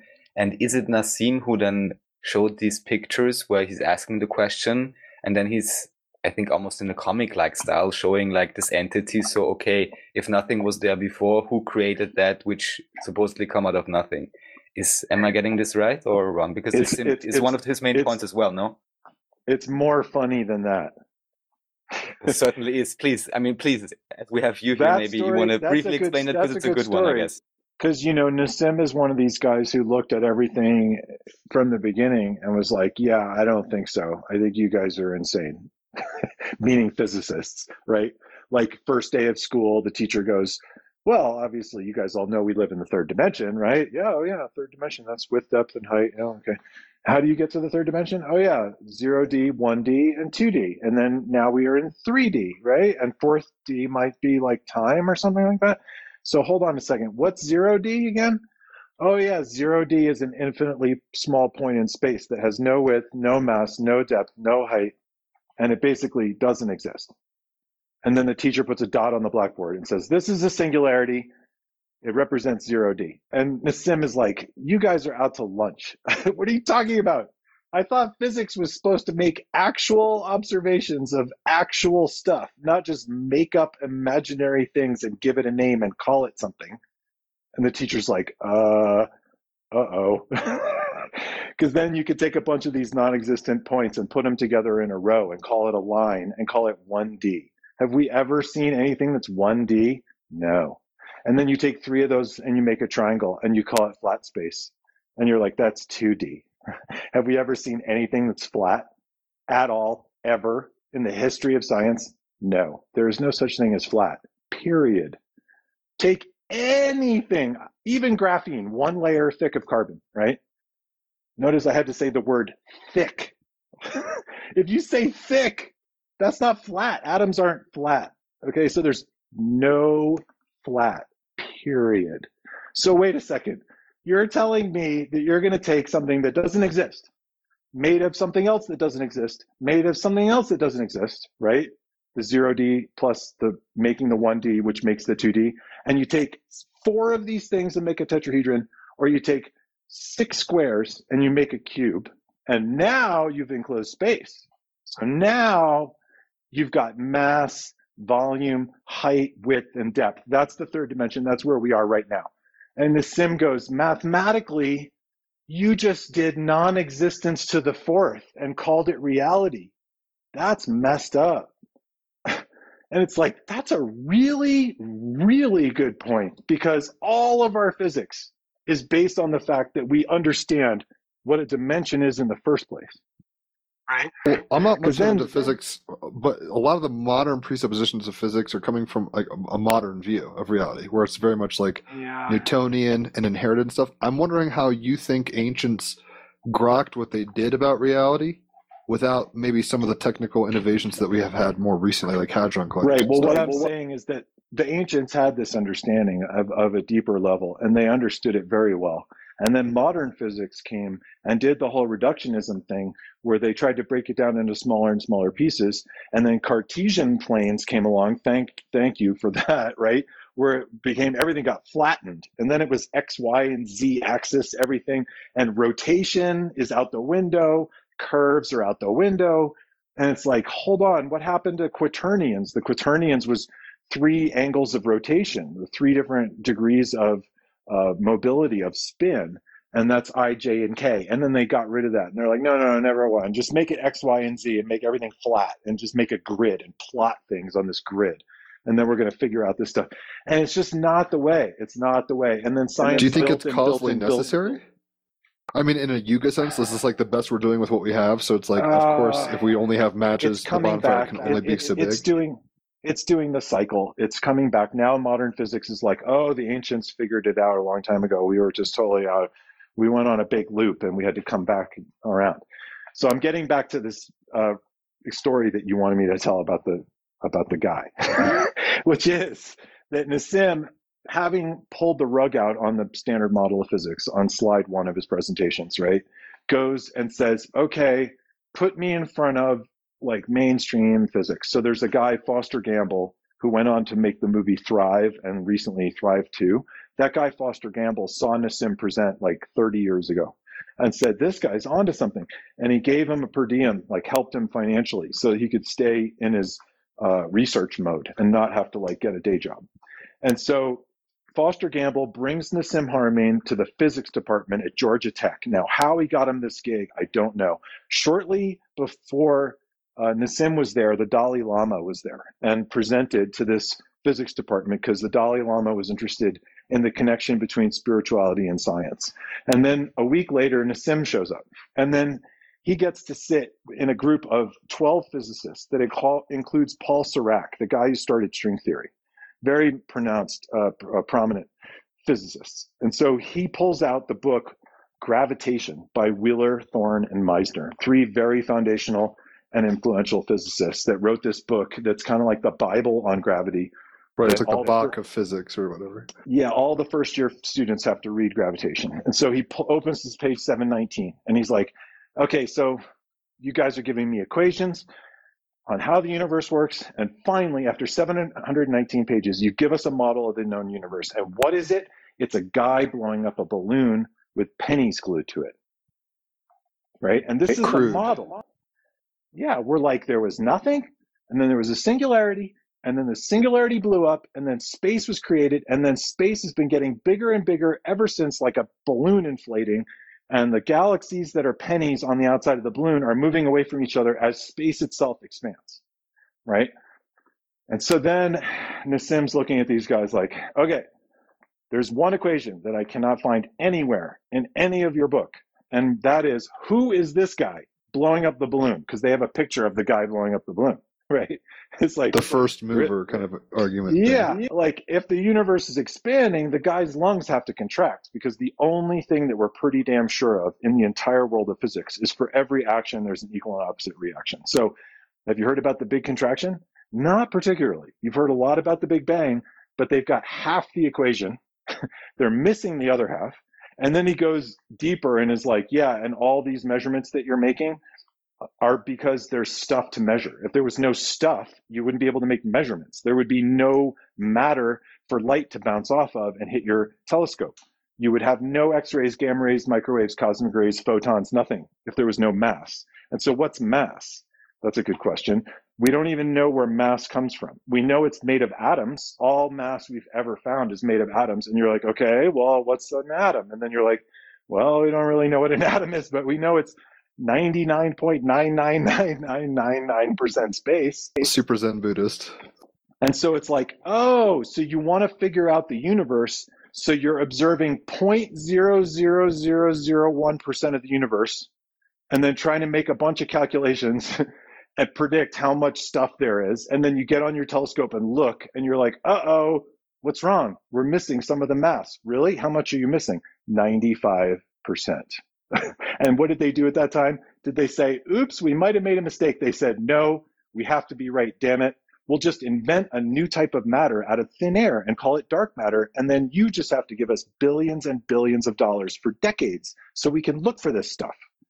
And notice they have not found it because there is no dark matter and they're looking the wrong way, right? I guess Yeah, it's kind of funny because we're getting into scientific figured it out. dogmatism a little. Yeah, um, we've had total Rupert dogma. Sheldrake on, and he was uh, on a banned TED talk he had. He was talking about like the constant of the speed of light being kind of fixed by the Academy.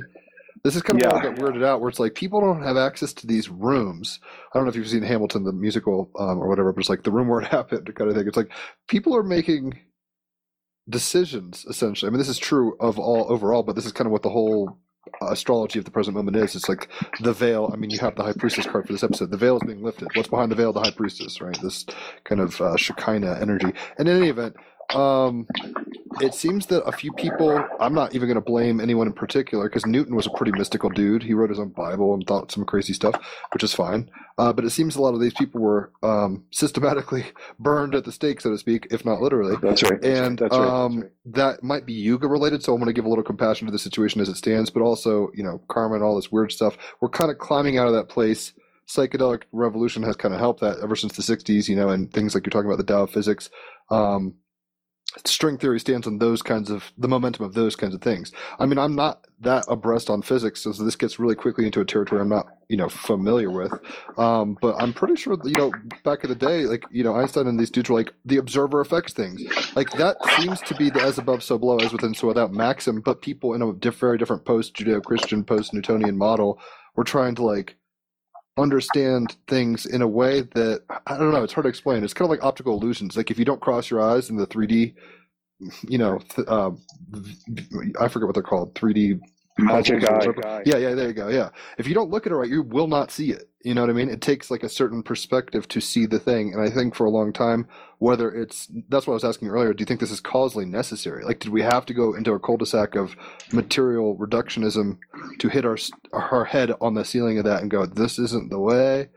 Um, I, I kind of- mean, it, it seems like it. It seems like that's the only time anything ever changes in the universe. Look at biology; it's just doing its thing, and then the environment changes, and then the birds' beaks have to change so that they get longer, so they can fit into the size of the flower that's around them, and so shit happens is a phrase that has lasting power because that's literally a definition of the universe. Like comets will eventually hit the surface of this planet and make it uninhabitable. Habitable. It's just part of the nature of reality. And so the question is, will we figure out how to get off the surface in time? And we're working on that very quickly. And yeah, it's coming around. We're starting to realize that the ancients, including people that were considered to be, you know, heretics and alchemists and witches, were actually talking some very powerful deep physics. Um, it's coming around in a in a big way, and now Nassim is showing uh, in the new paper that he's working on that should be published early next year um, how all the physical constants are related and solving for big G, which is the gravitational constant, out to 13 decimal places instead of five decimal places, and it's calculated. It's it's not uh, observed. It's not an observation. It's a calculation based on ratios of all the scales of the universe from the subquantum to the multiverse. There's specific interval ratios of sizes of thing. You'll notice that there's not a lot of stuff between the atom and the cell and between the cell and the organism, and between the organism and the planet, and between planets and star sizes, and between star sizes and galaxy sizes, and Harmony the of the sizes of spheres the planets. on the biggest Yeah, level, basically. yeah, the music of the spheres on the grandest scale. It's all the spheres because our universe is likely a tiny little dot, if not a proton, in an atom in a larger universe. So the whole idea Does that bug you out, Bang, there's that nothing there. Yeah, like, do you feel like you uh, insignificant all of a sudden again, or how do you view No, the no. human experience within a model that places us almost like Men in Black, like into the necklace of a cat or whatever? It's because this is a holofractographic structure, which means it's a hologram and it's a fractal, which means that all the information of all the protons in the entire universe is holographically encoded into each proton. That's how the universe can talk to itself from the quantum scale to the large cosmological scale without stuff just falling apart and disintegrating and blowing up and being complete chaos. It's because there's quantum wormholes that connect all the protons. And so the universe is one thing, literally physics, geometry. It's literally one thing. The same thing the ascended masters have literally been like jumping up and down, waving their arms in the air, trying to explain this to us in every possible way that they know how before the invention of science. and people are like, yeah, yeah, sure, yeah, we're all one. Okay, great. But now we have the physics to prove mathematically and through observation that this is the case. That entanglement, spooky action, action at a distance, which is actually ER equals EPR, Einstein Rosen equals Einstein Podolsky Rosen, which means quantum entanglement is quantum wormholes. And so there's 10 to the 40 quantum wormholes coming off of each proton, connecting to 10 to the 40 other protons. And so you're embedded in that structure, and there's no center. Every point is the center. So Sounds you Burning are actually the center of the universe. and this is not what we're telling kids, right? And very important thing to remember is so is everybody else, right? You go into a party with the vibe that you're the only center of the universe. People are like, who the hell does this guy think he is? If you walk into a party, hey, what's all you other center of universes? Let's party. Then you have some serious fun. And that's Solipsism why- can be a buzzkill for sure. If you're yeah, like, you it's guys are important my to get mind. this information out. I got to get this information out. So I've done a lot of presentations. I do all the social media for Nassim Haramein and the Resonance Science Foundation. And then I started working for another guy who's related to this whole gang. And his name is Robert Edward Grant. And man, that guy's work is super deep. And I could spend just two hours just talking about his work. I also work for him and help his mathematical and um, geometry and ancient civilization encryptions and modern RSA uh, factoring algorithm encryption work and stuff like that. I want to get you back on here at some point to geek out about all this stuff because I was kind of just trying to get you and be like, "Who are you?" Because not a mean way, but it's like I'm always I feel like a Pokemon collector or something. I'm just like, why is Pikachu yellow and electric versus Squirtle or whatever? So like you have certain. That's why I was looking at your chart. You have certain history that kind of leads up to the karma of your present eternal moment, or however you want to put it. Um, you're an equation that's unfolding ever ever so, or however you want to put it. Well, I, Um, I appreciate I appreciate you having me on and asking me these questions because honestly, I've done a lot of these types of interviews and it's all been about the universe. Not too many people are like, tell me about you know high school and college and what music you were listening to and stuff like that that. shit matters. So Let's it's be been I know it's been a treat to like get to actually talk about that stuff. I never talk like this usually uh, about like personal life history stuff. So it's kind of fun to just reflect on like how I got to where I am now because it's very different than it used to be. That's for sure. Well, Rome isn't built in a day, like I was saying, right? So you have a history of aqueducts and, and you know, crypts and all sorts of things. That create the Mhm. city that you are. And I think, I mean, just Mhm. looking at your chart, you're part of a zeitgeist. I, I mean, I don't want to get too woo, and I'm kind of curious um, because, I, like I said, I do want to get you on and geek out specifically about universal theories and things like that, hologram thinking. Um, but I'm kind of just getting my bearings on, like, you know, like who is this guy at the party or whatever. So, um, were you ever like is a vague word, but were you ever like religious in a sense where you're like, yes, I, I think there's a God, or because I think a lot of Nassim stuff is explaining the physics of it, obviously, clearly, um, and it's not really anthropomorphizing it, whereas esoteric kind of spiritualism of the past, like Kabbalah or whatever, um, even I think uh, I was hearing, you know, Brahma, Vishnu, and Shiva are like, you know, basically dynamics of uh, uh, physics uh, anthropomorphized in a sense. You have a destructive force like a No, neutron, he, proton, he and electron.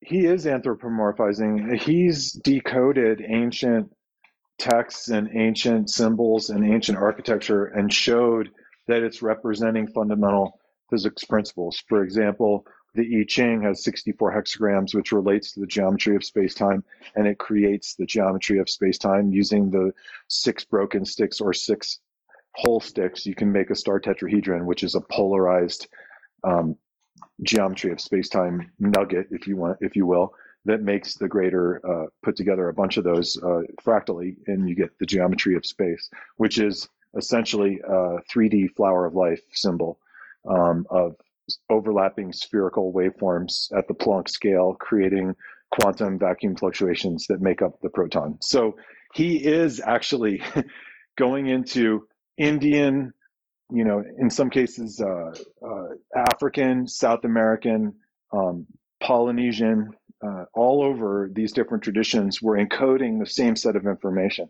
And they eventually diversified and became the modern religions of today, including, you know, uh, Islam and Judaism, Judaism and Christianity. And so it's an actually, in the end, unified field theory, in my mind, is going to be something that can help heal a lot of the religious differences. And I think that each religion is correct. Each religion is praying to the same source field, and they call it different things, and they say different things, and they have different symbols.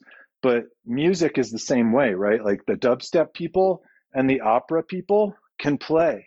They can both play.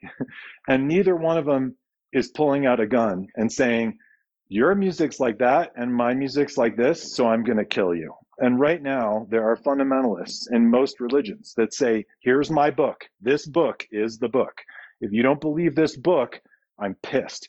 And I might be so pissed, I might just have to like use violence against you. Well, And it's not just religion. Science has done this too, you know, or politics or whatever. Sure, It's and, nuts. and and they shouldn't. They shouldn't, and they they don't need to because they're all correct and it's all good. Let everybody pray however they want, and stop fighting because the we're going to find out that in the end, all this came from very very ancient sources, and that opens up a serious serious can of worms because especially 30 years ago when Nassim Haramein suggested that perhaps some of this ancient knowledge, for example, the Sumerians having a base 60 numerical system, super duper advanced mathematics, like more advanced than our current base 10 system. How did they get that? You know, this is pre Babylonian, this is pre Egyptian, it's pre everything, right? He suggested, oh, well, maybe they got this from some source that's not on our tetra, not from the earth, extra tetra, right? Extra tetra, real information, extraterrestrial. so, like, to have a physicist daring to say that, yeah, I think there's aliens, and yeah, I think they came here a long time ago.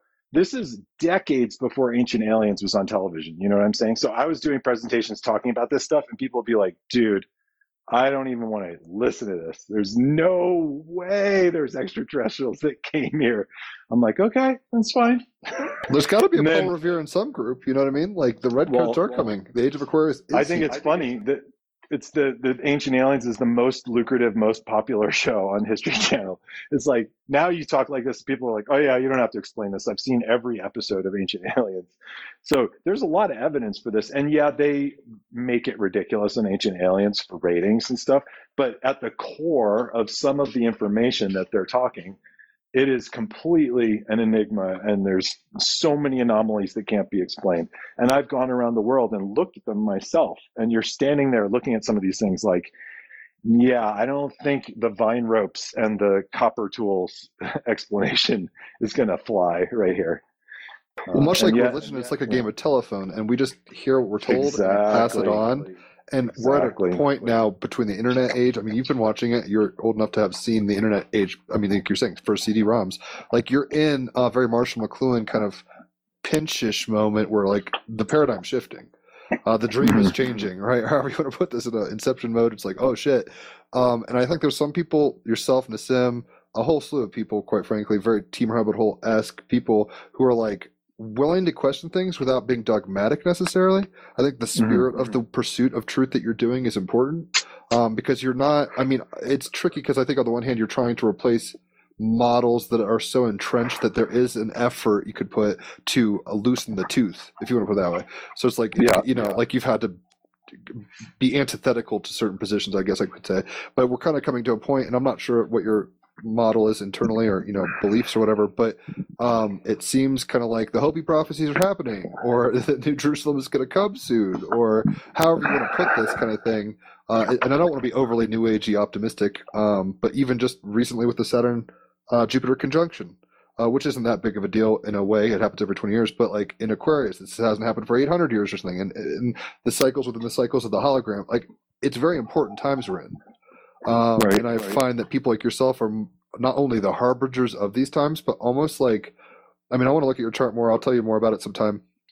Um, but like, and I don't know what your uh, impression is on like multidimensionality and uh, you know, multiverse in terms of like I experience myself as this person in that timeline, and I'm here now simultaneously, or whatever. Um, this kind of gets heady really quick, and psychedelics help help, I guess, but like they can also scramble too. So my point is, I'm digressing a little. Um, we're at the helm of a new aeon. I mean, basically, to put it bluntly, and and it doesn't mean we'll you know lose everything, but like just kind of like the Mayans came up and like vanished Celestine style or however the fuck that worked. Um, I mean, not exactly like that, but like their model kind of was on a different wavelength and between it gets tricky because I try not to uh, demonize anybody. It's like, okay, look, empire building was a thing back then, and you know, like Christianity was like the the weapon of choice, if you want to put it that way. You know, it's like, okay, you can see the world why we live in it and why like World War II is going to happen. Like if you've got Beethoven's and shit like that in Germany, like, well, logically speaking, A plus B equals C, and we kick ass basically. I mean, you can kind of see the bad thinking. I kind of look at yugas that way now. I'm like, oh shit! Like if it's pitch black, like everyone's stumbling around a little. But I think the lights are starting to come on a little, and people like yourself are bringing this light of awareness in in such a way that's not only interesting um, and engaging, but also, uh, like I'm saying, illuminating. Like I, I think these are bringing in a lot of uh, synthesizing quite a bit of layers of things that were probably disparate throughout many cultures. I mean, I'm not sure how into Atlantis and these kinds of ideas you are, but it seems like there was kind of a unified understanding of reality. It broke apart, shattered itself all over the planet. People got shards of it, ran this way. You know, druids went this way, and fucking Peruvians were this way, or whatever. You know, Inca, Mayans. Um, and now we're kind of getting to this syncretic moment because of the externalization of our neurological processes in the internet. Like we've kind of externalized our whole mentality, and now we can kind of see things in a new way. And there, I mean, you're here for these times. Um, you're a little older than me, and I'm a little older than Raphael. But the point is, like, I think we signed up for this shit, where it's like we want to we want to see the empire shift. And it doesn't mean money is the devil. I mean, I think you could see Bitcoin even this month. I think going crazy. Things are changing. Um, when you've got you know the Pope talking about like sex slaves and all sorts of crazy shit, like kind of in the open, WikiLeaks, all sorts of shit. It's like people are getting red pilled, and I think there's people like yourself. Um, I, I mean, I'm not gonna throw myself on a major thing, but people like Raphael, myself, who are willing to get red pilled for fun in a sense, and be like, oh, I just want to see what this thing goes, and oh yeah, cool, psychedelics or you know whatever festivals. Like that's very psychedelic in and of itself, um, cultural like you know overload almost. Um, and now people because of the internet are kind of all initiating. I mean, we're in a mass initiation, basically post 9/11. I think even uh, as a potentially a mass ritual of some kind. Don't get me into that rabbit hole. But um, anyway, I kind of want to ask one or two questions, but we've got another guest on in four minutes, so I want to make sure that we wrap up this well. I do want to get you on at some point to geek out. I said in terms of details about the model that you're proposing. Um, I want to watch the videos, get Raphael to do that, maybe have somebody else on, and just kind of pick your brain on things. Um, so you don't feel like you have to do the same song and dance to sell the the product, but just be like, look, we've all watched this, and like, here's what about this, what about this, or whatever, or or however you want. Um, but I'm curious. You've been doing a lot of traveling in the past years with Nassim and Machu Picchu. I saw a video, Egypt. Um, what are some of the highlights for you in terms of these kind of bucket list locales?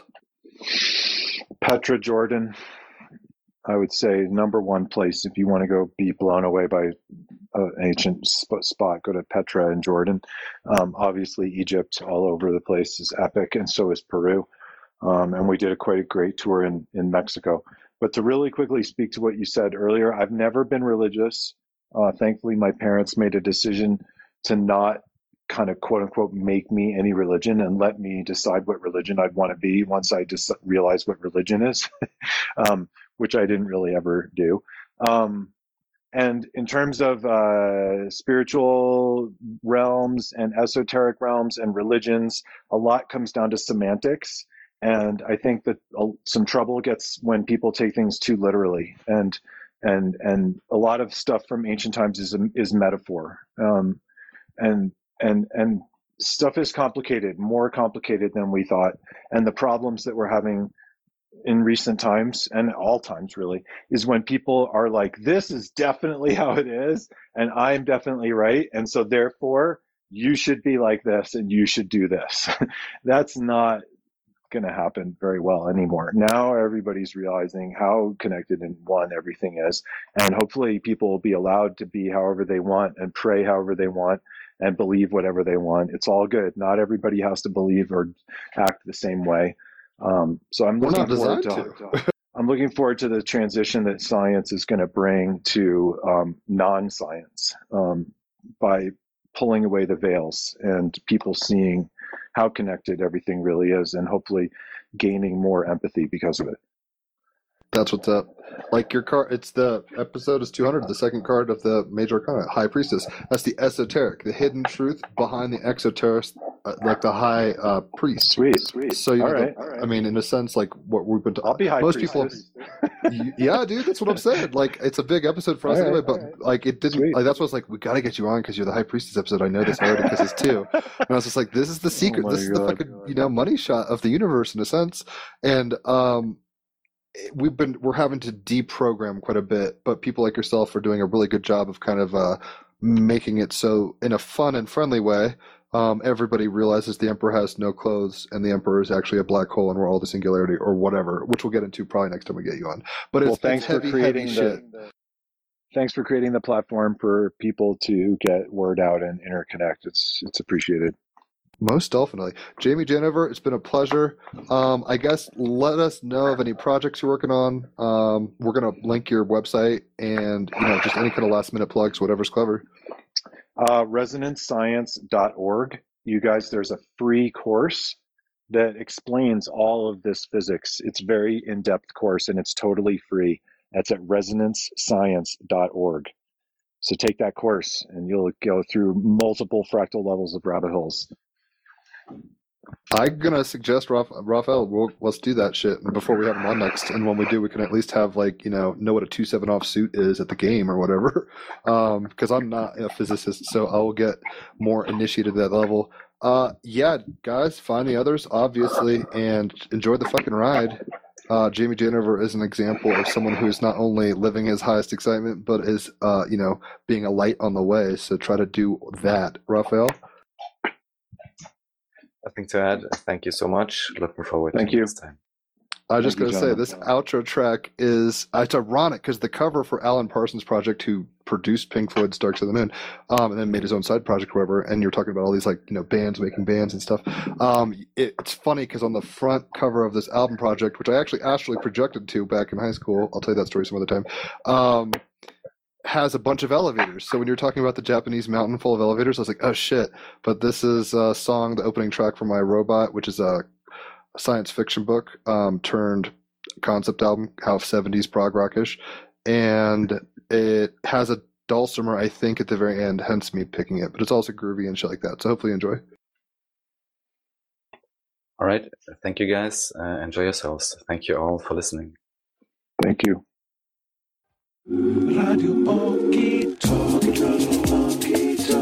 Radio Okie Talkie From to Man.